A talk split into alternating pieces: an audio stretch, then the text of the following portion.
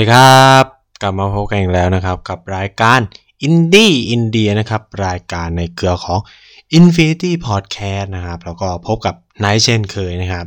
สำหรับ EP นี้ก็เป็น EP ที่ 99 แล้วนะครับ ก็สำหรับ EP หน้าจะเป็น EP สุดท้ายนะครับของอินดี้อินเดียแล้วนะก็จะปิดศักราชของเราจะ rebrand นะเราไม่ไม่ได้จะบอกว่าจะเลิกนะครับ แต่กำลังจะบอกว่าเราจะ rebrand เราก็จะเอา เรื่องอื่นๆมาเล่าสู่กันฟังนะครับมาก็ยังอาจจะเอาข้อมูลข่าวสารเกี่ยวกับอินเดียมาบอกเล่าเรื่อยๆนะครับ เมื่อมีสถานการณ์สำคัญสำคัญนะครับ แต่หลักๆก็คือเนื่องจากนายมาเรียนที่จีนเนาะเราก็จะมาคุยเรื่องจีนกันด้วยนะครับ ว่าเป็นยังไงเจออะไรบ้างอะไรเงี้ยครับสำหรับเมื่อสัปดาห์ที่แล้วใช่ไหมในเพิ่งเล่าเรื่องเกี่ยวกับ นายกรัฐมนตรีคนปัจจุบันของอินเดียไปก็คือ นายกรัฐมนตรีนเรนทราโมดีนะเล่าปั๊บ ที่อินเดียเกิดเรื่องเลยครับ คือแบบไม่ได้จะแบบบอกว่า เอ้ยคือการเล่าของของตัวเองเนี่ย มันมีผลอะไรกับประเทศอินเดียนะ แต่กำลังจะบอกว่าน่าสนใจมากว่า พอเล่าเรื่องอะไรเกี่ยวกับอินเดียปุ๊บอาทิตย์ต่อมาเนี่ย มันจะมันจะมีเรื่องที่เกี่ยวเรื่องกับกับคนคนนั้นละก็ ล่าสุด อ่า หลายคนถ้าใครติดตามข่าวสารเนี่ยก็ก็โดยเฉพาะข่าวเกี่ยวกับอินเดีย ก็คงพอจะทราบว่าตอนนี้อินเดียเนี่ยมีการประท้วงใหญ่นะประท้วงใหญ่แบบใหญ่จริง ๆ อันนี้ใหญ่จริง ๆ อันนี้แบบต้องบอกว่าเรียกกันได้ว่าหนักยิ่งกว่ากรณีแคชเมียร์นะครับ เป็นเป็นเป็นปรากฏการณ์ที่น่าสนใจมากๆครับเอ่อกรณีแคชเมียร์เนี่ยมันยังแบบมีประท้วงแต่ก็แบบเป็นจุดๆอะไรเงี้ย ก็ไม่มาก เพราะว่าคนก็คนหลายคนยังมีแนวโน้มที่จะสนับสนุนรัฐบาลกับกับการเอาเอาผดวกเรียกผดวกแคชเบียร์เนี่ยเข้าบาร์นะเข้าบาร์เป็นส่วนหนึ่งของอินเดีย แต่ไอเคสล่าสุดเนี่ยโอ้โห แบบก็คือต้องเท้าความนี้ก็คือวันนี้เราจะมาคุยกันนะครับว่าเกี่ยวกับเรื่องกฎหมายสัญชาติ ฉบับแก้ไขเพิ่มเติมของอินเดียนะ ซึ่งมันมีผลสำคัญอย่างมากครับต่อต่อต่อหลาย ๆ เรื่องในในอินเดีย แล้วเราก็จะมาคุยกันว่าทำไมคนอินเดียต้องออกมาประท้วง แล้วสถานการณ์ปัจจุบันเนี่ยมันเป็นยังไงบ้างครับ หลังจากที่นายเขียนลงไปในเพจเนี่ยก็แบบโดนถล่มเยอะแยะมากมาย แล้วก็หลายคนเนี่ยเข้าใจผิดเกี่ยวกับเกี่ยวกับกฎหมายฉบับนี้ แต่ เอาจริง target ของอินดี้อินเดียเนี่ยก็จะเป็นคนแบบวัยกลางเอ่อเป็นคนทำงานเนาะแล้วก็เป็นนักเรียนนักศึกษาอะไรเงี้ย ก็ผมคิดว่าคนรุ่นใหม่เนี่ยมักจะแบบไม่ได้มีความคิดอะไรแบบคนเอ่อนายจะบอกมันไม่สามารถบอกได้ เราไม่สามารถบอกได้ว่าคนแก่หรือคนหรือเด็กแบบมีความคิดอะไรยังไง แต่แกจะบอกว่า เวลาแบบนายทำเพจนะคือมันได้เห็นสังคมไทยแบบจริง ๆ เยอะแบบ เออแบบเออ มันยังมีคนแบบนี้อยู่ในสังคมนะเว้ยแล้วน่าสนใจคือมันเป็นคนส่วนใหญ่ด้วยอะไรเงี้ยเออนะครับ ก็วันนี้เราก็เลยจะมาคุยกัน ต้องต้องบอกกันอย่างนี้ก่อนนะครับขอเล่าแบบเป็นเป็นเป็นแบล็กกราวว่าอินเดียเนี่ยเขาตั้งแต่พอ พอเขาได้เอกราชเนี่ยเขาก็มีการออกกฎหมายที่เรียกว่า Citizenship Act หรือ Citizenship Bill นะครับก็คือกฎหมายสัญชาตินั่นแหละ เอ่อออกมาในปีพันเก้าร้อยห้าสิบห้าเนี่ยเป็นเป็นฉบับแรก ก็คือเพื่อจะแบบแก้ไขเกี่ยวกับกฎหมายเดิมที่อังกฤษวางไว้นะครับ ซึ่งมันก็ไม่ได้มีอะไรนะครับ ก็ก็มี กฎหมายนี้ก็เป็นการรับรองว่าเออคนอินการจะให้สัญชาติกับคนอินเดียจะต้องยังไง คนอินเดียสามารถถือพาสปอร์ตกี่ใบนู่นนี่นั่นอะไรเงี้ยมันก็จะเป็นกรอบกว้างๆเกี่ยวกับการให้สัญชาติสำหรับ คนคนอินเดียแล้วก็คนต่างชาติที่อพยพเข้ามาอยู่ในอินเดียนะครับ คือพออินเดียเนี่ยแบ่งประเทศใช่ไหมเป็นอินเดียปากีสถานเนี่ยคือเหตุผลหลักๆที่กฎหมายฉบับนี้ออกมาในปี 1955 ก็เกิดจากปัญหาที่ว่ามันเกิดการอพยพของคน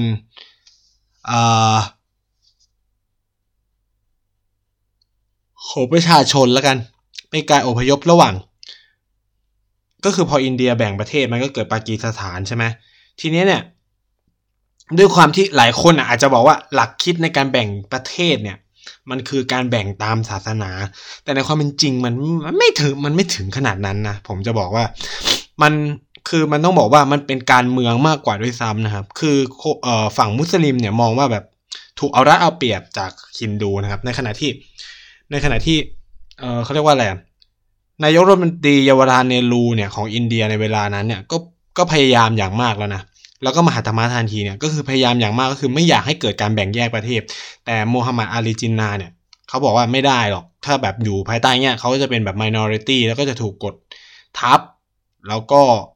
สวัสดิการอะไรเงี้ยก็จะไม่ได้เทียบเท่าคนฮินดูก็คือแบบจะกลายเป็นพลเมืองชั้นสองนี่เลยกลายเป็นสาเหตุสำคัญที่ทำให้ เกิดการแบ่งเป็นอินเดียกับปากีสถานครับคือ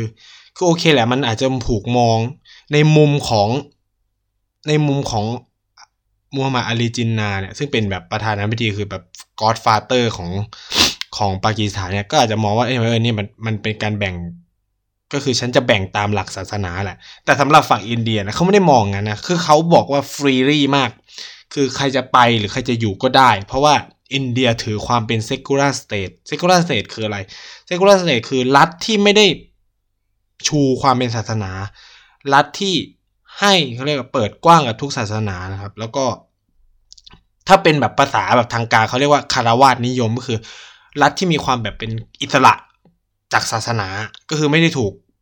ศาสนาใดศาสนาหนึ่งครอบงำนะครับ คือรัฐคารวาสนิยมก็พยายาม identify ตัวเองหรือแบบบอกตัวเองว่าเฮ้ยฉันจะต้อง treat ทุกศาสนาอย่างเท่าเทียมกันอ่าซึ่งนี่คือหลักการของอินเดียในการสร้างประเทศนะครับ ตั้งแต่แรกเลย ใช้คำนี้ก็คือ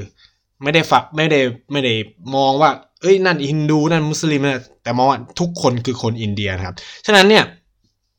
ความเข้าใจผิด นี่คือความเข้าใจผิดประการที่หนึ่งนะครับสำหรับใครหลายคนเกี่ยวกับภูมิภาคเอเชียใต้นะครับว่าเฮ้ยอินเดียปากีสถานบางประเทศเนี่ยมันเกิดการแบ่งกันเพราะศาสนา จริงๆ ไม่ใช่มันเป็นการแบ่งกันทางการเมืองนะครับ การเมืองล้วนๆนะครับเป็น politics ของของผู้นำสองคนที่มีความเห็นไม่ตรงกัน แต่ก่อนนี้เขาเคยร่วมมือกันในการเรียกร้องเอกราชนะครับ ก็คือทีนี้เนี่ยมันก็เกิดการแบ่งประเทศ แต่ปรากฏว่าเออสถานการณ์เนี่ย ในปากีสถานเนี่ยมันก็เลวร้าย เพราะว่าช่วงที่มันเกิดการแบ่งประเทศเนี่ยเออมันมีเหตุการณ์การฆ่าการตายมีนู่นนี่นั่น ระหว่างคนฮินดูคนมุสลิมอะไรเงี้ยก็ทำให้คนฮินดูในปากีสถานเนี่ยก็รู้สึกไม่ปลอดภัยก็อพยพหนีเข้ามาในในอินเดียนะครับหรือคนซิกหรืออะไรเงี้ยหรือคนพุทธก็ตามเนี่ยก็อพยพหนีเข้ามาในอินเดีย สิ่งที่เกิดขึ้นก็คือว่า แล้ว อินเดียจะรับรองคนเหล่านี้ในฐานะคนปากีสถาน หรือในสถานะของอะไรใช่ไหมก็เลยออกเป็นกฎหมายพรบสัญชาติขึ้นมา โดยเขาก็ไอเดนก็คือพรบสัญชาติฉบับนั้นอะก็คือ identify ว่าคนพวกนี้เป็นคนอพยพเป็นผู้ลี้ภัยทางการเมืองแล้วกันเป็นผู้ลี้ภัยสงคราม หรือผู้ลี้ภัยทางการเมืองครับ ก็จะไม่ได้รับสิทธิหรือสถานะของ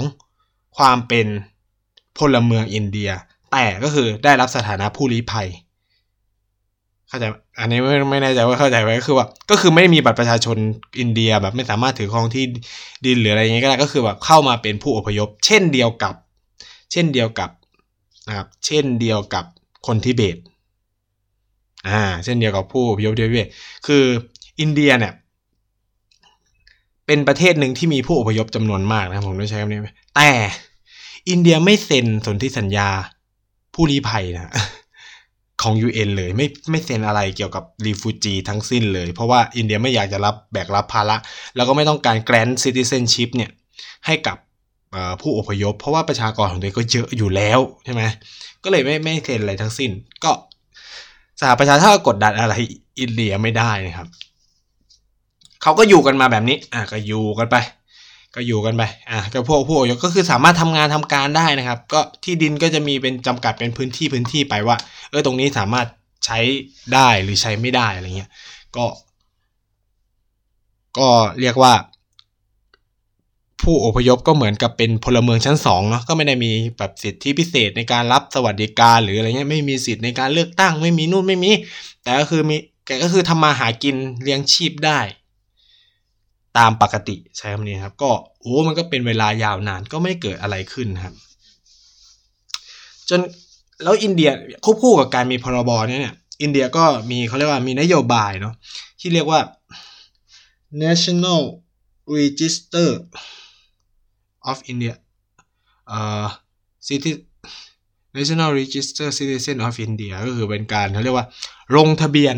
ประชาชาติอินเดีย หรือการจดทะเบียนความเป็นพลเมืองอินเดีย อันนี้คือทำควบคู่กันไปนะครับแต่ก็ก็เป็นการแบบบอกว่าใครเป็นพลเมืองอินเดียบ้างอะไรเงี้ยก็มีการลงก็แบบมีการอารมณ์แบบสามโนประชากร แต่ว่ามันเป็นการขึ้นทะเบียนประชากร เพราะว่าตอนนั้นเนี่ยตอนแบ่งประเทศใหม่ๆเนี่ยมันก็ไม่รู้ไงใครเป็นใครนู่นนี่นั่นใช่ไหมมีการสวมรอยกันหรือเปล่าใช่ไหมแต่ว่ากระบวนการเนี่ยปรากฏว่า มันไม่ถูกทำอย่างต่อเนื่องครับ คือทำแล้วก็หยุดทำแล้วก็หยุด บางทีก็แบบหยุดกันเป็นยี่สิบสามสิบปีอะไรเงี้ย มันก็เลยทำให้แบบจำนวนประชากรที่เพิ่มขึ้นมันก็แทร็กแทร็กกันยากใช่ไหมเอ่อครั้งล่าสุดที่ทำเนี่ยคือปีสองพันสามสองพันหกอืม แล้วมันก็นานมากแล้วนะครับ เออแล้วอยู่ๆวันดีคืนดีนะครับ รัฐบาลพักบารัตติยพารัตติยจานาตาปาร์ตี้หรือ หรือ พรรค BJP เนี่ยก็หยิบตัวนี้ national ผมขอ National Register of Citizen of India เนี่ยขึ้นมาขึ้นมาใช้อันนี้อันนี้อันนี้หรือไหนจะเรียกสั้น ๆ แล้วนะว่ามันคือ NRC NRC ส่วน e-citizenship bill เนี่ยก็ CB หรือ CB หรือ CA อ่าใช้คำนี้แล้วครับ ซึ่งมันถูกหยิบขึ้นมาอยู่ดีก็หยิบขึ้นมาใช้นะครับ ในปีที่พรรค BJP ได้รับชัยชนะ ความน่าสนใจคือกฎหมายฉบับอีอีอีเนี้ยมันถูก มันถูกเขาเรียกว่าอะไรมันไม่ได้ทำมาต่อเนื่องนานมากแล้วอะอยู่ดีมันก็แบบ หยิบขึ้นมาใช้ ถูกหยิบขึ้นมาใช้โดย โดยครั้งแรกเนี่ยครับ มันเริ่มขึ้นใน ในรัฐอัสสัมนะครับเออเมื่อคืออัสสัมเนี่ยมันเป็นรัฐพิเศษของอินเดีย เพราะว่าในช่วงประมาณปี 1971 เนี่ยคือนายเคยเล่าไปในชีวประวัติของอินทิราคารทีแล้วเนาะว่าเออตอนนั้นเนี่ยมันเกิดการแบ่งก็คือแบบอินเดียเนี่ยสนับสนุนการเรียกร้องเอกราชของคนบังกลาเทศนะครับแต่ว่าคือก่อนที่มันจะได้รับเอกราชเนี่ยโอ้รัฐบาลปากีสถานเนี่ยก็แบบ ใช้กำลังทหารปราบปรามนู่นนี่นะก็ทำให้เกิดการลี้ภัยกันของประชากรบังกลาเทศ เออเขาเรียกว่าปากีสถานตะวันออก หรือบังกลาเทศในปัจจุบันเนี่ยเข้ามาในอินเดียจำนวนมากนะครับเพราะฉะนั้นแล้วพื้นที่หนึ่งที่รับผู้อพยพจำนวนมาก ๆเลยเนี่ยก็คือรัฐอัสสัมอีกส่วนหนึ่งเนี่ยก็คือรัฐทีปุระนะก็ก็ทำให้อัสสัมกลายเป็นพื้นที่ที่แบบรับผู้อพยพจำนวนมหาศาลเลยเอ่อ ทำให้เนี่ย รัฐบาลเนี่ยไม่สามารถรู้ได้ว่าเฮ้ยใครมันเป็นพลเมืองที่แท้จริงของของเรากันแน่เนี่ย ของอินเดียแล้วใครเป็นผู้อพยพ มันก็เลยแบบ เริ่มกระบวนการครับ การขึ้นทะเบียนอีกรอบหนึ่งในในในปีที่ BJP เนี่ยเป็นรัฐบาลนะครับ คือ คือการลงทะเบียนเนี่ยสิ่งสำคัญเนี่ยครับก็คือ การแสดงความเป็น เอ่อเขาเรียกว่าแสดงเอกสารเนาะ เออมันต้องมีเอกสารสำคัญ หลาย ๆ อย่างที่มันต้องใช้ แล้วเอกสารพวกเนี้ยคือต้องใช้เป็นเอกสารก่อนนะครับ ใช้คำว่าก่อนนะ ก่อนปีพันเก้าร้อยเจ็ดสิบเอ็ดอ่า อันนี้ปีมีความสำคัญนะ ก็คือก่อนที่มันจะเกิดการอพยพครั้งใหญ่ใช่ไหมมันก็เลยแบบ อืม ก็เลยต้องใช้เอกสารปีก่อนปีพันเก้าร้อยเจ็ดสิบเอ็ดคือ แต่ปัญหาเนี่ย ก็คือตัวเอกสารเนี่ยแหละ เพราะว่า ต้องเข้าใจว่าระบบเอกสารของอินเดียมันไม่ได้ดีขนาดนั้นใช่ไหมมันไม่ได้แบบ คิดง่าย ๆ แค่ว่าแบบบ้านเราอะ แค่แบบโฉนดที่ดินบางทีก็แบบรุ่นปู่รุ่นย่าโอเค มันยังพอหาได้ใช่ไหมเออ ถ้าใครแบบอยู่ในเมืองในอะไรหน่อย บางทีก็แบบเออแบบ ก็พราะอยู่มานานตรงนี้ก็เลยแบบเป็นที่ของฉันอะไรเงี้ยก็ไม่ได้แบบขึ้นทะเบียนนู่นนี่มันเลยเกิดปัญหาว่า อยู่พื้นที่ตรงนี้แต่โฉนดไปอยู่กับอีกคนนึงหรืออะไรเงี้ยครับ มันก็เลยเกิดปัญหากันขึ้นนะเพราะว่าอินเดียมันก็มีสถานะแบบนั้นคือ มันหาเอกสารพวกนี้ไม่ได้แล้วมันหายากมากนะครับ ในช่วง เมื่อประมาณกลางปีนี้เนี่ยครับก็คือมันมันมีการประกาศลิสต์รายชื่อเนาะว่าใครเนี่ยเป็นแบบอารมณ์แบบไม่ใช่ซิติเซนอะเออบอกว่าใครไม่ใช่ซิติเซนของอินเดียอะไรประมาณนี้ซึ่งชื่อมันก็แบบหลุดออกมาแบบก็มีคนหลุดเยอะมากนะครับ เพราะว่าไม่สามารถแบบเคลียร์ตัวเองได้ว่าเอออยู่ที่อินเดียหรืออยู่ที่อัสสัมเนี่ยมาก่อนปีพันเก้าร้อยเจ็ดสิบเอ็ดนะ ปัญหาความความน่าสนใจของของเรื่องการขึ้นทะเบียนนี่คือ มันมีบุคคลสำคัญหลาย ๆ คนนะครับ ที่รายชื่อหลุดออกจากกระบวนการนี้ น่าสนใจสิ่งที่น่าสนใจอย่างหนึ่งคือว่าลูกหลานของประธานาธิบดีคนแรกของอินเดีย ซึ่งเป็นคนมุสลิมอะเนาะก็หลุดนะรายชื่อหลุดหมดเลย ทั้งที่แบบ เออบรรพบุรุษกูเป็นประธานาธิบดีของอินเดีย แต่ชื่อก็หลุดหรือ ก็มีเคสแบบทหารอินเดียที่แบบช่วยลบในปีพันเก้าร้อยเจ็ดสิบเอ็ดอะไรเงี้ย ก็หลุดรายชื่อก็หลุดนะครับ คือมันเลยเป็นปัญหา อันนี้ปัญหาเอกสารเนี่ยเป็นแค่เรื่องหนึ่งนะ แต่อีกเรื่องหนึ่งที่เป็นปัญหาใหญ่เลยของอินเดียเหมือนกัน หรือในหลายประเทศที่เป็นประเทศกำลังพัฒนาคือ การทุจริตของเจ้าหน้าที่หรือข้าราชการเนี่ยในการขึ้นทะเบียนนะครับ คือมันมีข้อมูลที่ออกมาล่าสุดจาก สำนักงานตรวจเงินแผ่นดินอินเดียเนี่ยว่ามันมีการทุจริตในกระบวนการขึ้นทะเบียนประชากรในรัฐอัสสัมเนี่ยสูงนะครับมากคือแบบจำนวนมูลค่าเนี่ยสูงถึงประมาณ 16,000 ล้านรูปีอะก็คือมันมีการเขาเรียกว่าอะไรคอร์รัปชันเนี่ยก็คือแบบอาจจะเป็นการให้สินบนหรืออะไรเงี้ยเพื่อให้รายชื่อเพื่อให้รายชื่อตัวเองเนี่ยหลุดออกจากเขาเรียกว่าอะไร ได้รับการคัดเลือกว่าเป็นประชากรของประเทศอินเดียนะครับ มันก็เลย มันก็โป๊ะแตกอะใช่เขาดูมันโป๊ะแตกว่า เออไอกระบวนการหลักการของการขึ้นทะเบียนเนี่ยมันโอเคนะ มันก็คือมันกำลังจะพยายามแยกว่าเฮ้ยใครมันเป็นประชากรที่แท้จริงของอินเดีย แล้วใครเป็นผู้อพยพอะไรเงี้ยปัญหาคือมันแยกไปแยกมาปุ๊บคนประมาณ 1.9 ล้านคนอะกลายเป็น ประชากร ผู้อพยพไปทันที ซึ่งณนะตรงจนถึงปัจจุบันเนี่ยก็ไม่สามารถรู้ได้ว่า คนเหล่านั้นอะสรุปแล้วเป็นผู้อพยพจริง ๆ หรือเป็นผู้อพยพ เพราะไม่สามารถหาเอกสาร มายืนยันตัวเองได้ ทั้งที่เป็นจริงๆ อาจจะเป็นคนอินเดียก็ได้แต่หาเอกสารมาไม่ได้ หรือเป็นผู้อพยพ เพราะการทุจริตของตัวระบบราชการในการขึ้นทะเบียน พวกนี้อะไรเงี้ยนี่ก็เลยกลายเป็นแบบปัญหาแบบใหญ่มากนะครับ ใหญ่มากๆใช้คำนี้ว่าใหญ่มากๆ ก็คือพอรายชื่อมันประกาศมาตุ้ม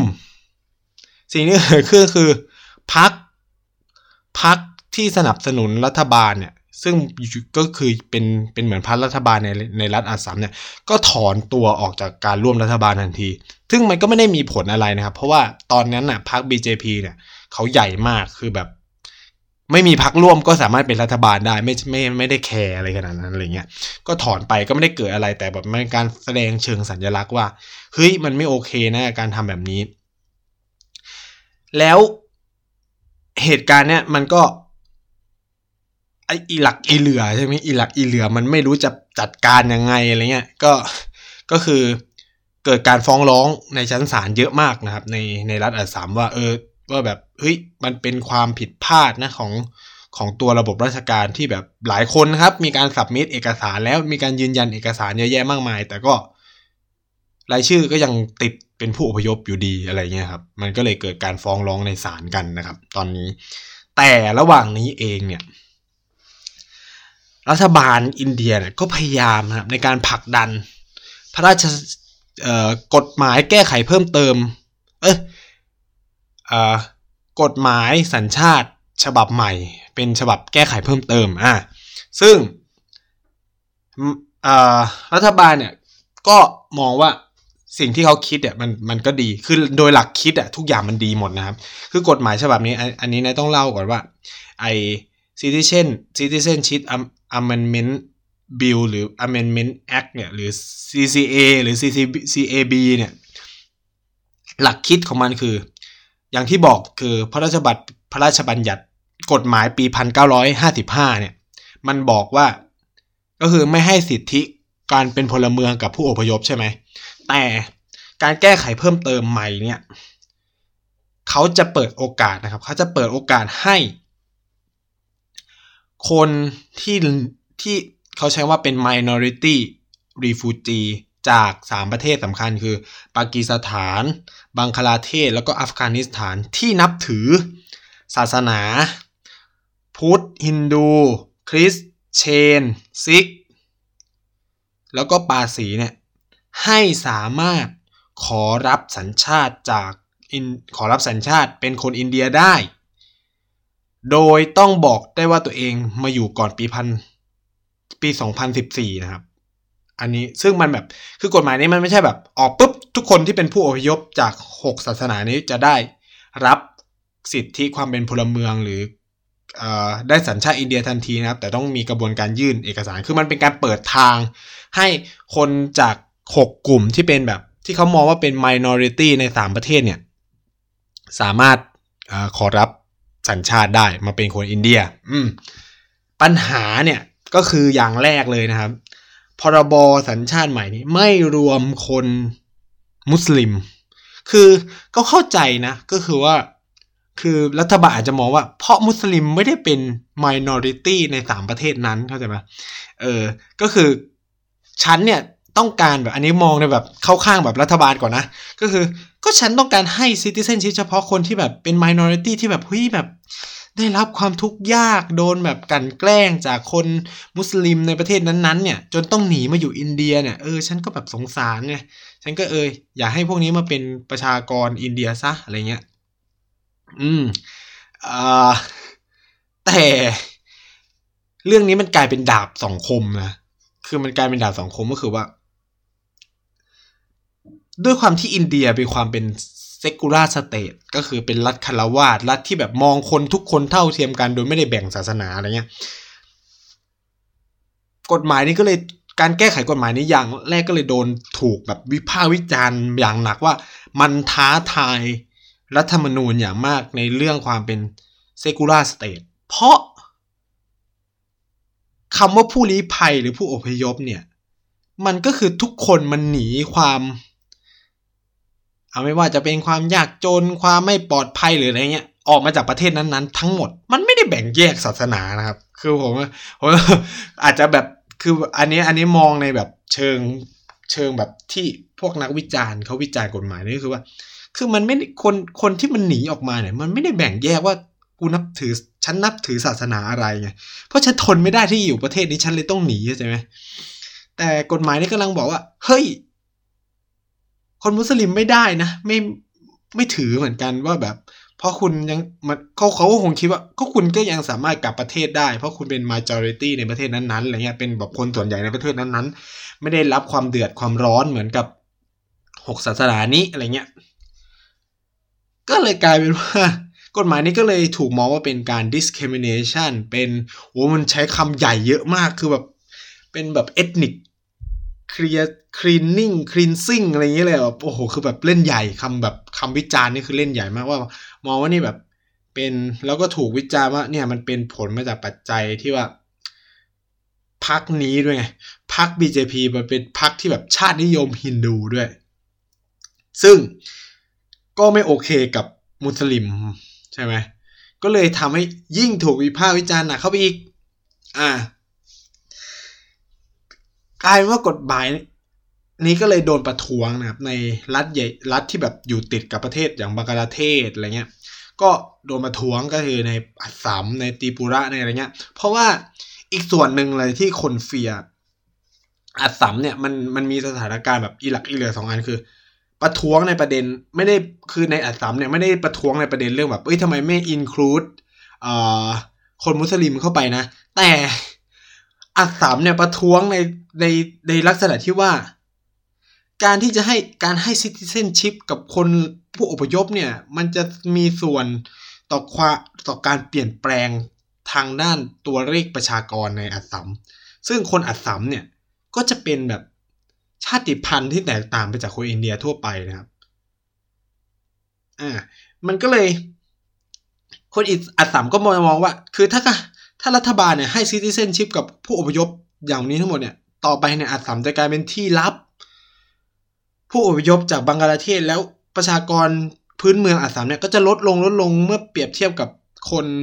บังกลาเทศที่เพิ่มเข้ามาอะไรเงี้ยมันก็จะเกิดปัญหา แล้วทุกวันนี้อัสสัมก็แย่อยู่แล้วระบบเศรษฐกิจนู่นนี่นั่นอะไรเงี้ย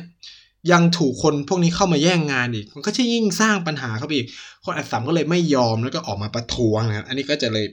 ไปอีกมุมหนึ่ง เพราะว่าอัสสัมมองเห็นแล้วว่า สถานการณ์แบบนี้เคยเกิดขึ้นในรัฐติปุระ คือติปุระเนี่ย แต่ก่อนนี้ก็คือ majority หรือคนส่วนใหญ่ก็คือเป็นคน พื้นเมืองคนติปุระดั้งเดิมที่ไม่ได้นับถือศาสนาฮินดูนะครับ ก็คือนับถือศาสนาพื้นเมือง คนอัสสัมก็เป็นแบบนั้น คือคนในภูมิภาคอีสานของอินเดียเนี่ยเขาก็จะมีศาสนาพื้นเมืองของตัวเองนะครับ แต่พอช่วงเอ่ออบเกิดการอพยพนู่นนี่นั่นอะไรเงี้ย ก็ปรากฏว่าคนฮินดู ที่มาจากบังคลาเทศก็เข้าไปอยู่ในติปุระเยอะขึ้นเยอะขึ้นจนสุดท้ายเนี่ยคนฮินดูจากบังกลาเทศก็กลายเป็นประชากรส่วนใหญ่ของรัฐติปุระ ก็เลยเกิดเป็นปัญหานะเกิดเป็นปัญหาว่ากลายเป็นว่าคนติปุระที่แต่ก่อนเนี่ยเป็นคนส่วนใหญ่ของของรัฐนั้นก็กลายเป็นประชากรส่วนน้อยไป ซึ่งลักษณะแบบนี้มันก็เกิดปัญหาอย่างเงี้ยในภูมิภาคอีสาน แล้วมันก็เลยกลายเป็นบทเรียนสำคัญให้อัสสัมเนี่ย คนอัสสัมเนี่ยออกมาประท้วงกฎหมายฉบับนี้นะครับ แต่ในอีกมุมในอีกด้านหนึ่งอีกซีกหนึ่งของประเทศนะครับ ในเมืองหลวงอย่างนิวเดลีเนี่ยขบวนการนักศึกษาเนี่ยก็ออกมาประท้วงนะครับ คือต้องบอกว่ากฎหมายนี้ผ่านในช่วงประมาณต้นเดือนธันวาคมที่ผ่านมานี้เองนะครับผ่านแบบผ่านรวด ก็คือสภาโลกสภาก็คือสมาสภาสภาล่างเนี่ยของอินเดียแล้วก็ผ่านราชสภาหรือสภาสูง ก็คือวุฒิสภานั่นเอง ก็ผ่านหมด แล้วก็ประธานาธิบดีก็เซ็น ก็ออกมาเป็นกฎหมายเรียบร้อยนะครับ ตอนแรกมันก็ไม่ได้มีปัญหาอะไรเท่าไหร่นะจนกระทั่ง รัฐมนตรีว่าการกระทรวงมหาดไทยของของอินเดียเนี่ยก็ออกมาพูดว่าคือพูดในสภาก็คือว่า เมื่อกฎหมายฉบับนี้ผ่านแล้วเนี่ย กระบวนการต่อไปคือเขาจะเอา NRC มาปรับใช้ทั่วประเทศ ซึ่งนี่คือเชื้อไฟสำคัญนะ ต้องบอกงี้ คือหลายคน คือหลายคนมันจะมีความงงว่า เออไอ CAB CAA กับ NRC มันเกี่ยวข้องกันยังไงนะครับ คือมันเป็นการเปิดทางนะ คือ คือไอ้กฎหมายสัญชาติฉบับใหม่ที่ถูกแก้น่ะมันเปิดทางให้เกิดการขึ้นทะเบียนเอ่อเขาเรียกว่าผู้ลี้ภัยถูกไหมผู้ลี้ภัยเป็นเป็นให้ให้ได้สัญชาติอินเดีย แต่การขึ้นทะเบียนแต่สิ่งสำคัญคือ ก่อนที่มึงจะจะจะเข้าสู่กระบวนการการได้สัญชาติเนี่ย สิ่งสำคัญคือต้องเกิดการ register ก่อนว่าใครเป็นผู้อพยพ และใครเป็นใครเป็นประชากรอินเดียใช่ไหม เพราะมันเอามาใช้พร้อมๆกัน มันก็เลยมันก็เลยต้องเอามาใช้พร้อมกัน คือ NRC มันเหมือนเป็นนโยบายเป็นเป็นโครงการหรืออะไรเงี้ย ในเชิงการปฏิบัติ คือ ต้องเข้าใจอย่างนี้ว่า เวลาเราจะทำอะไรอะ หรือรัฐบาลจะออกนโยบายอะไรก็ตามเนี่ยมันจะต้องมีกฎหมายใหญ่ๆเปิดทางให้ก่อน เปิดทางให้ก่อนหลังจากนั้นเนี่ยก็จะได้ดำเนินนโยบายได้ NRC มันคือนโยบาย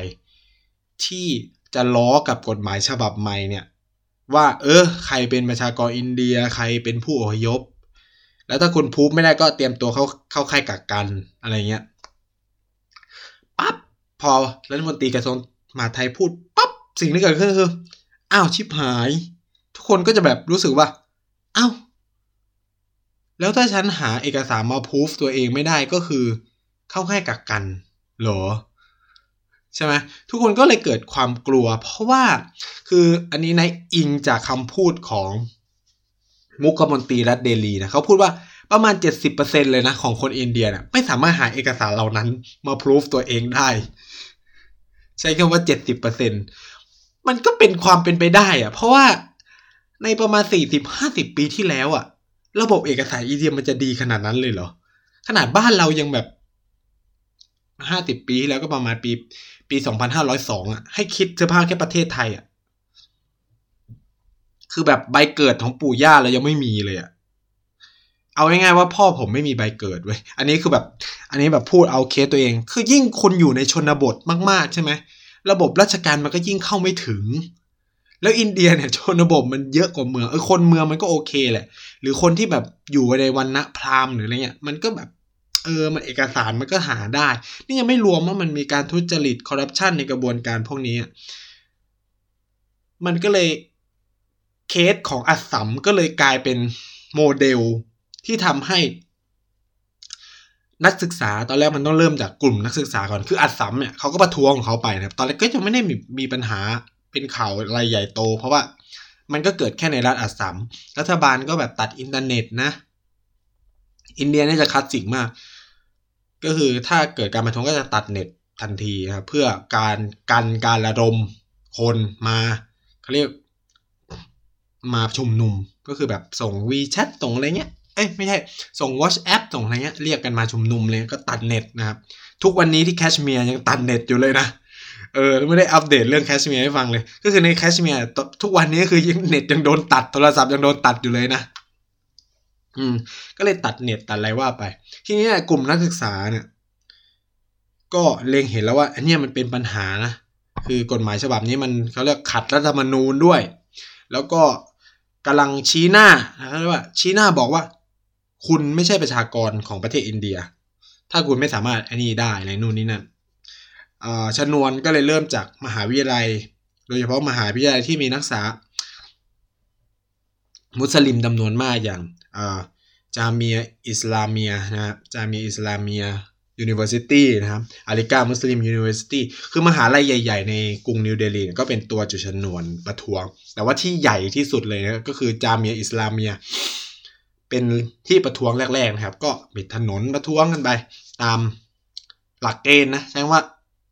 คือในอินเดียคือคุณจะแบบประท้วงในความสงบหรืออะไรเงี้ยก็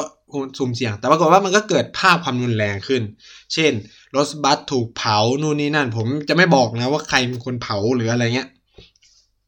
เพราะว่ามันก็สองกระแสนะมันก็มีคลิปหลุดออกมาว่า เอ้ยตำรวจเป็นคนเผาอะไรเพื่อแบบทำให้ดูมันใหญ่อะ อ่า ปรากฏว่านักศึกษาก็ถูกปราบปรามนะ ก็ตำรวจก็ใช้ก๊าซแก๊สน้ำตายิงใส่นู่นนี่นั่นแล้วก็หนีกันกระเจิงหนีเข้ามหาวิทยาลัยนะครับหนีเข้ามหาวิทยาลัยปั๊บหนีเข้ามหาวิทยาลัย ในช่วงค่ำก็คือแบบก็ตีกับก็คือปะทะกับตำรวจตั้งแต่ช่วงบ่ายอะจนเย็นจนค่ำอะไรเงี้ยก็หนีเข้าไปในมหาวิทยาลัย สิ่งที่เกิดขึ้นก็คือว่าตำรวจเดลีบุกเข้าไปในมหาลัยครับ คือ ในต้องบอกงี้ในฐานะที่นายเรียนในในอินเดียนะ คือการที่เจ้าหน้าที่ตำรวจจะเข้าไปในรั้วมหาวิทยาลัย ไม่ว่าจะในกรณีอะไรนะครับ ไม่ว่าจะในกรณีอะไร ต้องได้รับอนุญาตก่อน เพราะว่ามหาวิทยาลัยเป็นพื้นที่พิเศษนะ มันมีกฎหมายรองรับมหาวิทยาลัยไว้เลยนะ เป็นพื้นที่พิเศษ ไม่สามารถเข้าไปได้ โดยแบบจู่ๆอะไรเงี้ยก็เข้าไป มันต้องเป็นการร้องขอนะ ถึงจะเข้าไปในรั้วมหาวิทยาลัยได้ ปรากฏว่าตำรวจเดลีก็คือบุกเข้าไปเลย ไม่ได้ขออนุญาต อันนี้คือเป็นคำพูดจากอธิการบดีของมหาวิทยาลัยจามียก็พูดว่าเอ้ยไม่ได้แบบฉันต้องการอยากคือแบบไวท์ชันเซลอร์หรืออธิการเนี่ยก็อยากรู้เหมือนกันว่าทำไมตำรวจอยู่ดีๆบุกไป ปัญหาคือว่าตำรวจไม่ได้ identify ใช่ว่าตำรวจเนี่ยเหมารวมว่าเด็กทั้งมหาวิทยาลัยคือประท้วง ฉะนั้นสิ่งที่เกิดขึ้นก็คือตำรวจคือเขาเรียกว่าใช้ความรุนแรงกับนักศึกษาทุกคนไม่สนว่ามึงร่วมประท้วงหรือไม่ประท้วงกูตีหมด แล้วอินเดียเนี่ยเขาไม่ใช้กระบองสั้นๆแบบเราเขาจะใช้แบบไม้แบบไม้ยาวๆแบบยาวๆแล้วก็ตีตีตีเลยอะแล้วภาพความรุนแรงที่ไม่น่าจะเกิดขึ้นเลยนั่นก็คือการที่ตำรวจบุกเข้าไปในห้องสมุด แล้วก็พังห้องสมุด ตีนักเรียนที่กำลังอ่านหนังสืออยู่แบบ บางคนนายคิดว่าแบบไม่รู้เรื่องรู้ราวอะไรกับการประท้วงด้วยก็คือแบบไม่ได้ไปประท้วงเขาคือนั่งอ่านหนังสือสอบเพราะว่าช่วงเนี้ยมันแบบเป็นช่วงสอบของอินเดียด้วยอะไรเงี้ย ก็แบบโดนตีแบบพังหรือแบบโอ้โหกระจัดกระจายหนังสงหนังสือ ที่สำคัญคือบุกเข้าไปในโฮสเทลนะครับ แบบตำรวจไปเคาะเคาะเคาะให้ทุกคนออกมา แล้วก็ไล่ออกจากหอนู่นนี่นั่นอะไรเงี้ย เป็นภาพความรุนแรงที่แบบ แล้วก็มีภาพนักศึกษาแบบนอนไม่ได้สติอยู่ในห้องน้ำเพราะโดนตำรวจทำร้ายนู่นนี่นั่น เป็นอะไรที่ไวรัลนะครับ คือคลิปวิดีโอก็ไวรัลมีรูปแบบ มีรูปแบบเช่น นักศึกษาเนี่ยอยู่ในมีคลิปนะมีคลิปว่านักศึกษาเนี่ยหลบเข้าไปในบ้านนะหลบไปในบ้านพักของบ้านเช่าอะไรเงี้ยตำรวจก็ไปลากออกมาแล้วก็ตีตีตีตีตีเลยอะไรเงี้ย โดยที่อ่าเขาเรียกว่า ผู้ชายเนี่ยก็โดนลุมทำร้ายก็แบบเพื่อนเพื่อนผู้หญิงก็ต้องมานั่งป้องกันเว้ยก็คือ เออมันเป็นภาพที่แบบเออสะท้อนหหลาย ๆ อย่าง ซึ่งนายใช้รูปเนี้ยเป็น cover นะเป็น cover ของของของ น่าจะเป็น cover ของคลิปนี้ด้วยของก็คือเป็นการแบบเป็นรูปที่แบบโอ้โหทรงพลังมาก ทรงพลังในสื่อสังคมออนไลน์ของอินของอินเดีย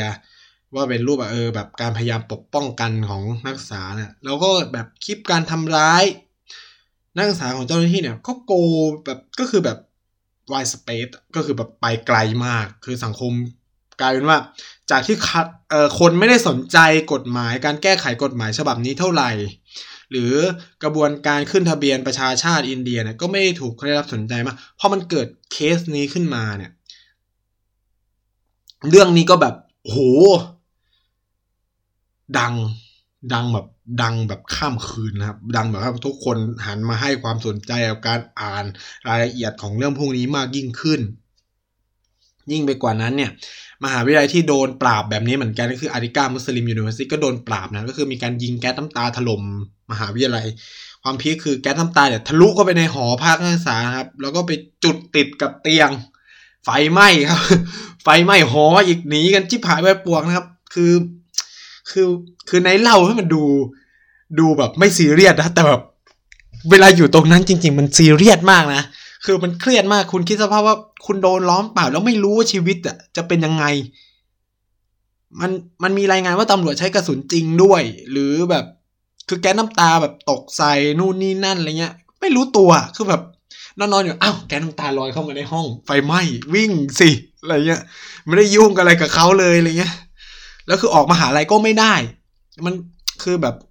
สำนักข่าวบางสำนักใช้ว่ามันเป็นแทรปมันเป็นแบบกับดักของรัฐบาลของตำรวจเลยนะ ว่าแบบดักจับนักศึกษาไว้ในในในในมหาวิทยาลัยจนนักศึกษาต้องแบบเขาเรียกว่ายอมแพ้ก็คือชูมือแล้วก็เดินออกมาแล้วตำรวจก็จับ จับไป แต่ว่าด้วยความที่ขบวนการนักศึกษาของอินเดียนะเขาค่อนข้างจะเข้มแข็งนะครับ ถึงมันจะมีแบบหลายมหาลัย แต่ว่าเขาจะช่วยเหลือซึ่งกันและกัน คือไหนอย่างไหนเนี่ยเรียนในมหาวิทยาลัยอย่าง Jawaharlal Nehru University อย่างเงี้ยเขาก็จะเป็นพันธมิตรกัน มหาวิทยาลัยในเดลีเขาจะเป็นพันธมิตรกัน พอจาเมียโดนล้อมปราบแล้วก็แบบนักศึกษาโดนจับเป็นร้อยนักศึกษาโดนจับเป็นร้อยอ่า JNU ไม่โดนอะไรนี่ สิ่งที่ทำก็คือ คือเขาฉลาดมาก สิ่งที่เขาทำก็คือ ด้วยความที่จาเมียเนี่ยเป็นมหาวิทยาลัยที่เป็นอยู่อีกโยชน์หนึ่งของเมืองของเมืองอินของเมืองเดลีเนี่ย สิ่งที่เด็กเจนยูทำคือ รวมกันไปปิดสำนักการตำรวจแห่งชาติรวมกันไปปิดสำนักงานตำรวจแห่งชาติ สิ่งที่มันเกิดขึ้นคือเขาฉลาดมาก คือด้วยความที่จาเมียมันโดนล้อมปราบฉะนั้นตำรวจจำนวนมากใช่ไหมไปอยู่ไปอยู่ที่จะมหาวิทยาลัยจาเมีย แต่การที่ เจนยูเด็กเจนยูเนี่ยเด็กนักศึกษาเจนยูไปปิดสำนักงานใหญ่ตำรวจทำให้ผู้บัญชาการตำรวจอะ ก็ต้องเรียกกำลังพลที่อยู่ตรงนั้นอะ กลับมาป้องกัน ป้องกัน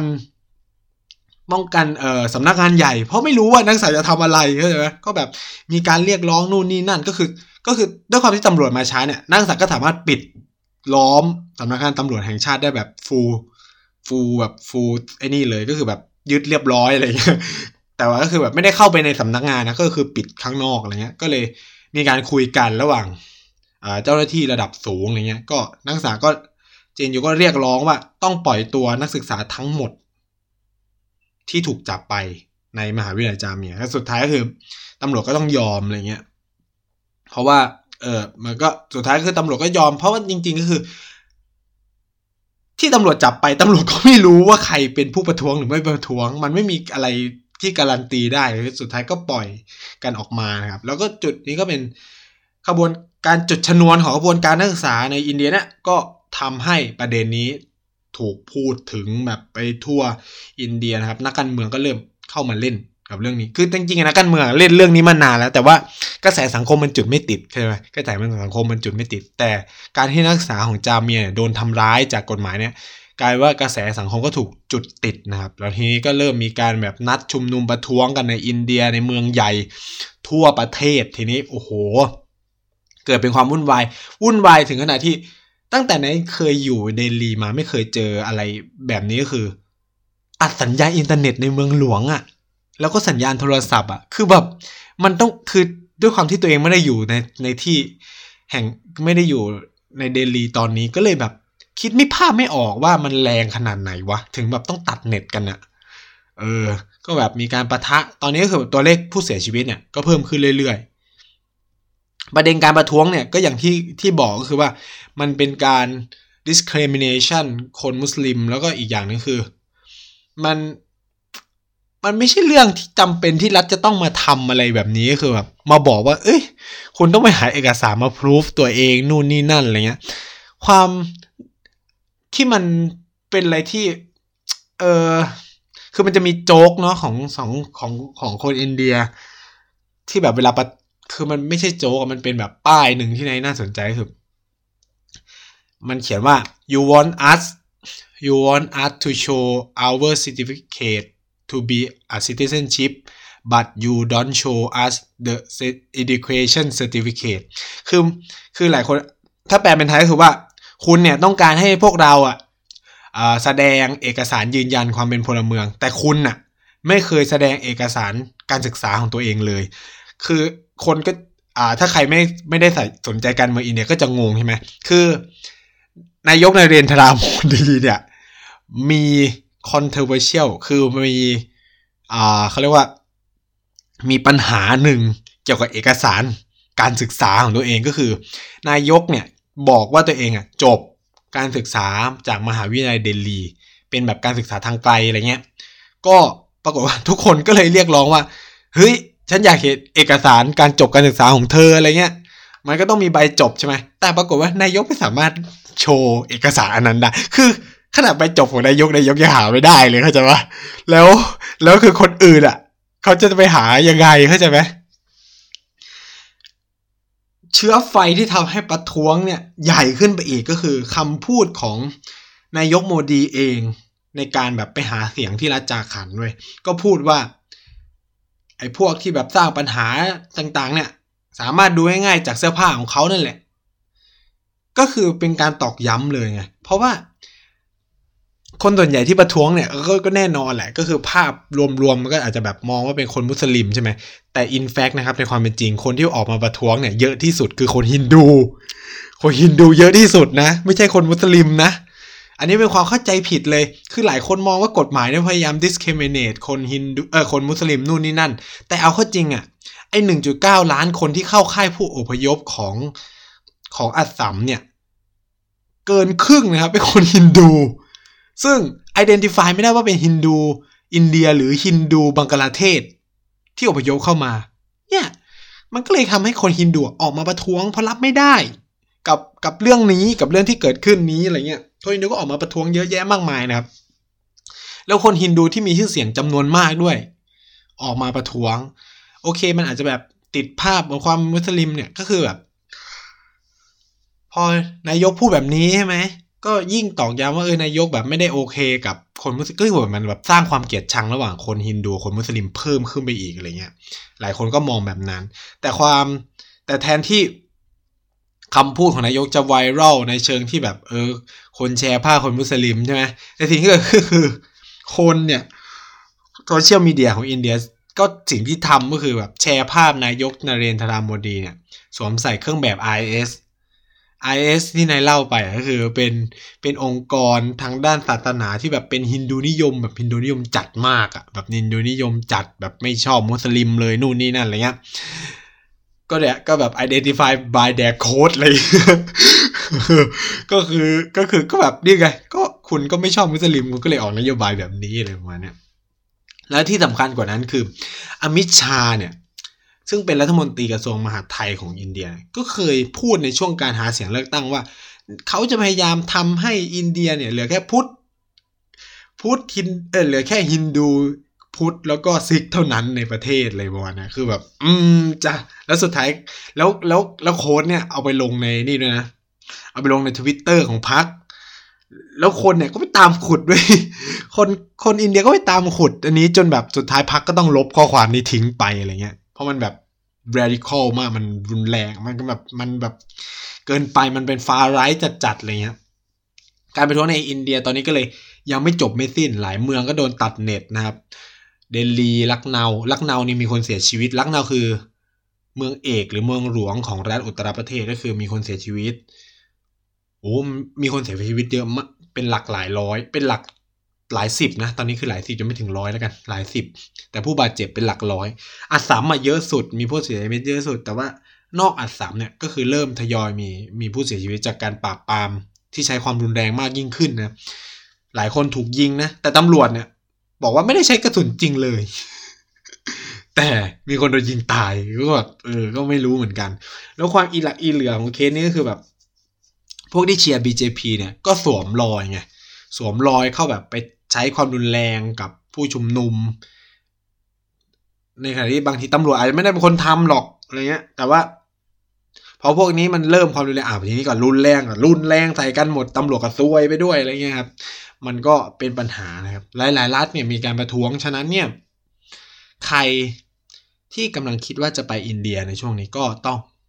ติดตามสถานการณ์แบบใกล้ชิดใกล้ชิดมากถึงมากที่สุดนะเพราะว่า อย่าไปคิดว่าการชุมนุมมันจะแบบเหมือนยุโรปแม่งปลอดภัยนู่นนี่นั่นหรือแบบเมืองเมืองไทยเป็นนั่งประชุนั่งชุมนุมกินข้าวได้นู่นเนี่ยไม่ใช่นะ อินเดียคือแบบปาหินนะครับ จุดไฟเผารถยางรถยนต์นะครับ คือแบบไม่รู้เหมือนกันหาเหตุผลไม่ได้ว่าทำไมต้องเผา คืออินเดียเป็นอะไรที่ต้องเผาอะต้องเผายางรถยนต์เผาหุ่น เป็นสัญลักษณ์ตลอดเลย ต้องเผาตลอด คือแบบไหนอยู่มหาลัยคือแบบ เผาหุ่นกันบ่อยมาก เผาหุ่นอธิการ เผาหุ่นคนนู้นคนนี้ก็แบบเผาใหญ่มากอะไรเงี้ย เรียกได้ว่าแบบ การประท้วงนี่คือกระจายไปทั่วทั้งประเทศอินเดียเป็นที่เรียบร้อยแล้วนะครับ ก็ฉะนั้นเนี่ยมันก็คงยืดเยื้อใช่ว่าเรื่องนี้น่าจะยืดเยื้อมาก ๆนะครับ ตอนนี้ก็คือ รอนะครับ รอผลการตัดสินของศาลศาลสูงสุด คือที่อินเดียมันไม่มีศาลรัฐธรรมนูญศาลรัฐธรรมนูญของอินเดียเนี่ยก็คือ